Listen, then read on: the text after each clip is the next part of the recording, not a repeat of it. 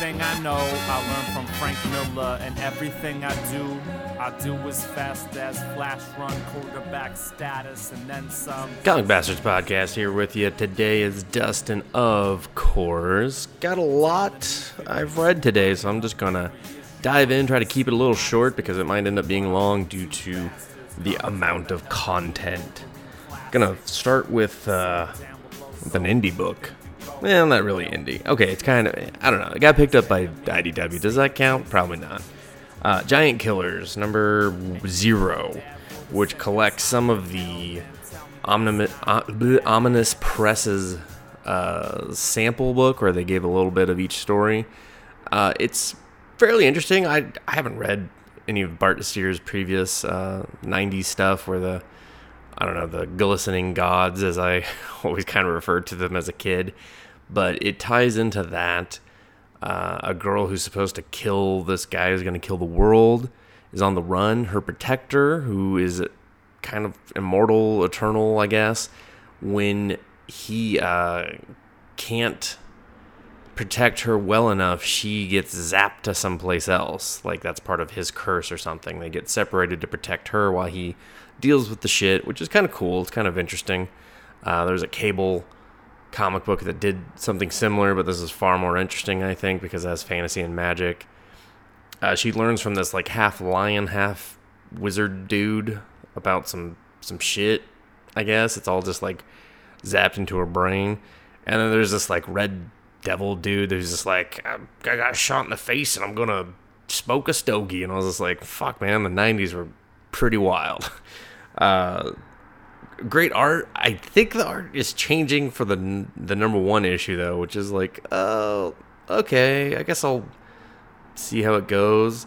Uh, it did look like there was some bad Photoshop of the old comic book stuff in this one. I did not like that one bit, and if it wasn't from the old comic books, it just looked really bad and out of place. Jumping to an actual indie, Gung Ho which uh, is about a gorilla. And usually, for anyone that's listened to any podcast I've ever done, I don't care about talking apes. I just don't. All right. I don't like Planet of the Apes. I don't, I don't. I just don't care. It's just not a genre I find interesting.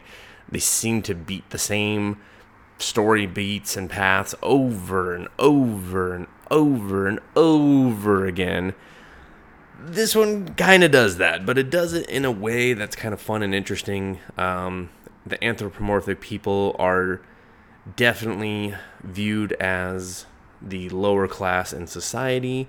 They're treated like criminals. I mean, there's, you know, go ahead and read the social commentary there. It should be easy to to figure out. Uh, Gung Ho was part of a uh, a movement.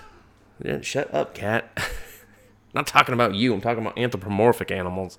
Uh, Gung Ho is a was part of a movement, and uh, he turned his back on his his friend slash leader because the guy was just sending them to die, and he didn't like that. So now he's trying to be a hero. It's an interesting story, but I don't know. The way it kind of ends is sets it up for more. It's a it's a good story overall. I liked how it kind of had like almost a throwback era feel to it. I think that's honestly what saved it from me being just like, yeah, fucking ape with a gun. I don't I fucking never seen this before 800 billion fucking times. Um, and the writing is actually very smooth and intelligent, and it, it, it tries to avoid as much of that kind of, hey, monkeys, zebras with guns, you know, type of type of thing. Uh, it's no Elephantmen, but it's probably you know as close as you're going to get to it without being Elephantmen. A book out this week is Hack Slash Resurrection number two. I don't know if I actually talked about this on the podcast, but it was first issue was just like it was okay. It was just all right.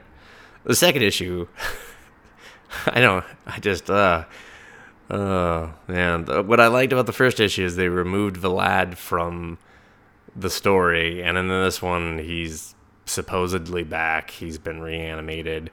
He's got big dumb eyes.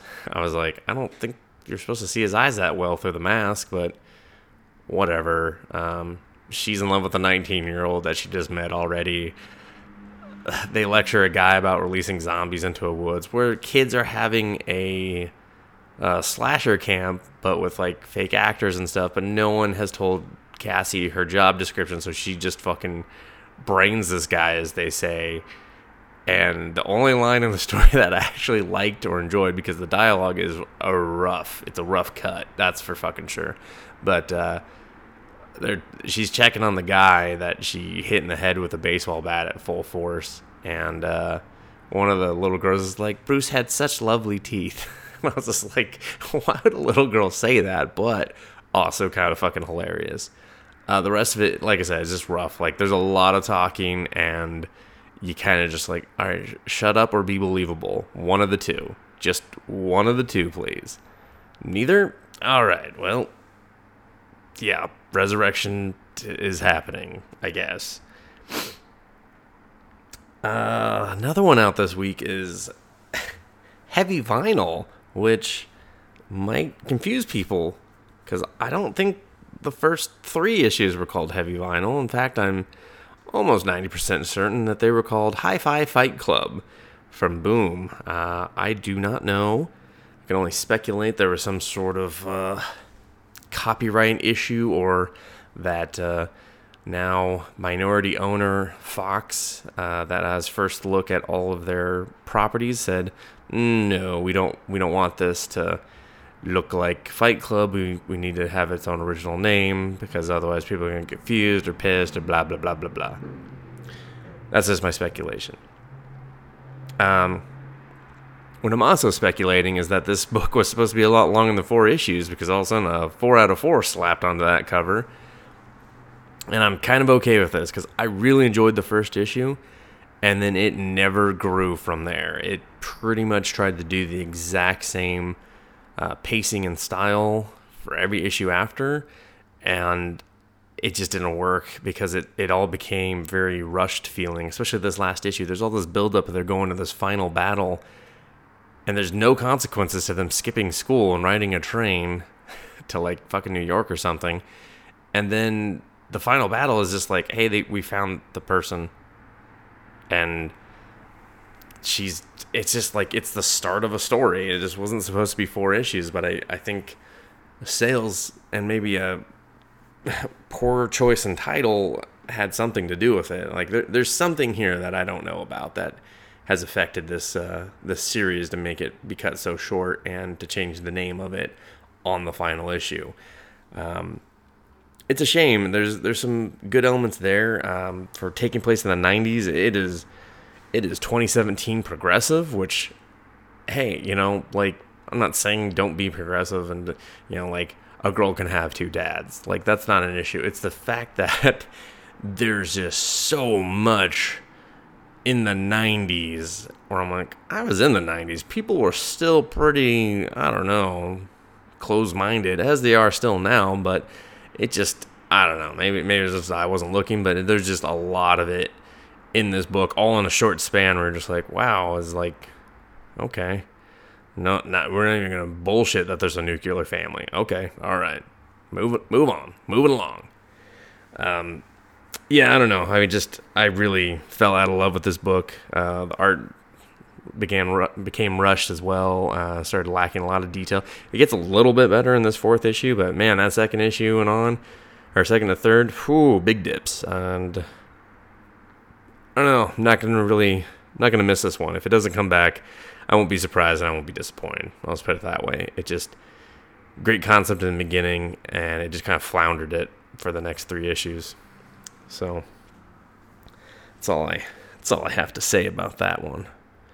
Or something. Is that what people say? I don't know. Is that a thing? Uh, Detropia, which I believe is a play on the word Detroit and Utopia.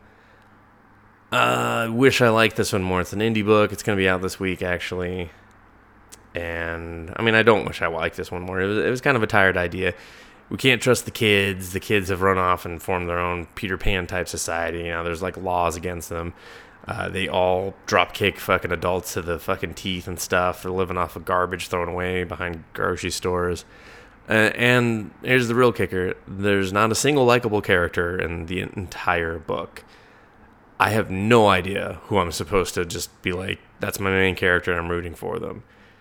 Because no one is likable I did not care about anyone, and sadly, I don't want to read anymore because the concept wasn't fresh and everyone sucked. So, if you're curious, check it out. It's gonna be on ComiXology, but for me, this is gonna be like a, a one and done with the series. Uh, one more indie. I'm saving a good one. Uh, Malfleck number one. I don't know if I'm saying it right, but it's from uh, Devil's Due First Comics or whatever. I, I, forget the combination. That's that's the two companies that came together, and that's that's their name basically.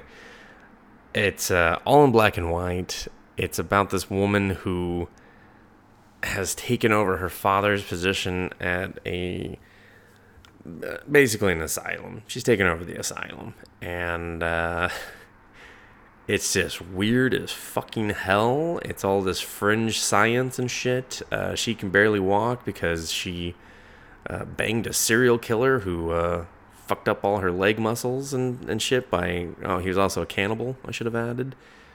And uh, yeah, it's really fucking good. And it looks really good too, especially in black and white. So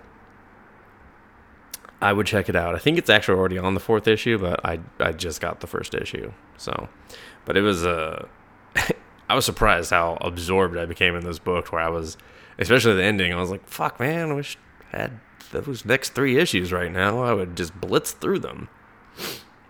Uh, last book I'm going to talk about.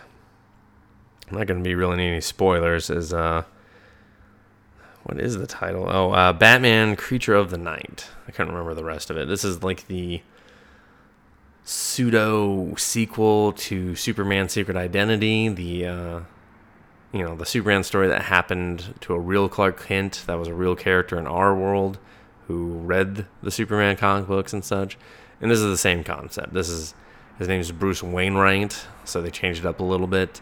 Uh, he's this kid that's just like obsessed with Batman because of how kind of close his life is attached to it. He has a an uncle Al, and uh, his last name's like Frederick, so he calls him Al Alfred.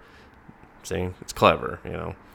Um, he becomes orphaned, just like Bruce Wayne, and that's you know you should have already figured out. And I was like, it's like it's like Batman. You'd be like, oh, this kid's get, this kid's gonna lose his folks he does. He loses them, and uh, it's narr- it has dual narration from the uncle and from uh, the main character Bruce.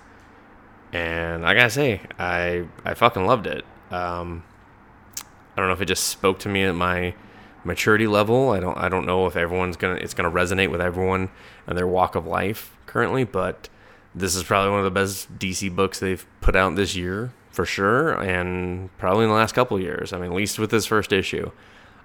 I would love to see where it goes, and I'll, I'll give a more definitive statement when I've read it all. But this first issue was killer. Like, I'm, I don't, I don't reread shit very often, if ever, and I especially don't reread issues unless I'm writing a review for them or something. But I would gladly read this first issue again just for the enjoyment of it. It's uh, it's just it's it's really good. The narration and the world that's crafted is wonderful. It's just it's a wonderful, beautiful world, and I I really want to read more. So that's why I save it for last. Hopefully you kept listening, so you know what uh, what to pick up this week, what to possibly avoid, or what you're already avoiding in some cases. If you got some suggestions for me, it's doubtful, but I will listen to them because I mean, I got like a pile of shit every week that comes to me. But if there's something you're waiting for to release, and maybe I have it in advance, and I can give you kind of a, a heads up or whatever, let me know, or let me know what to be on the lookout for, so I can definitely include it in a future episode.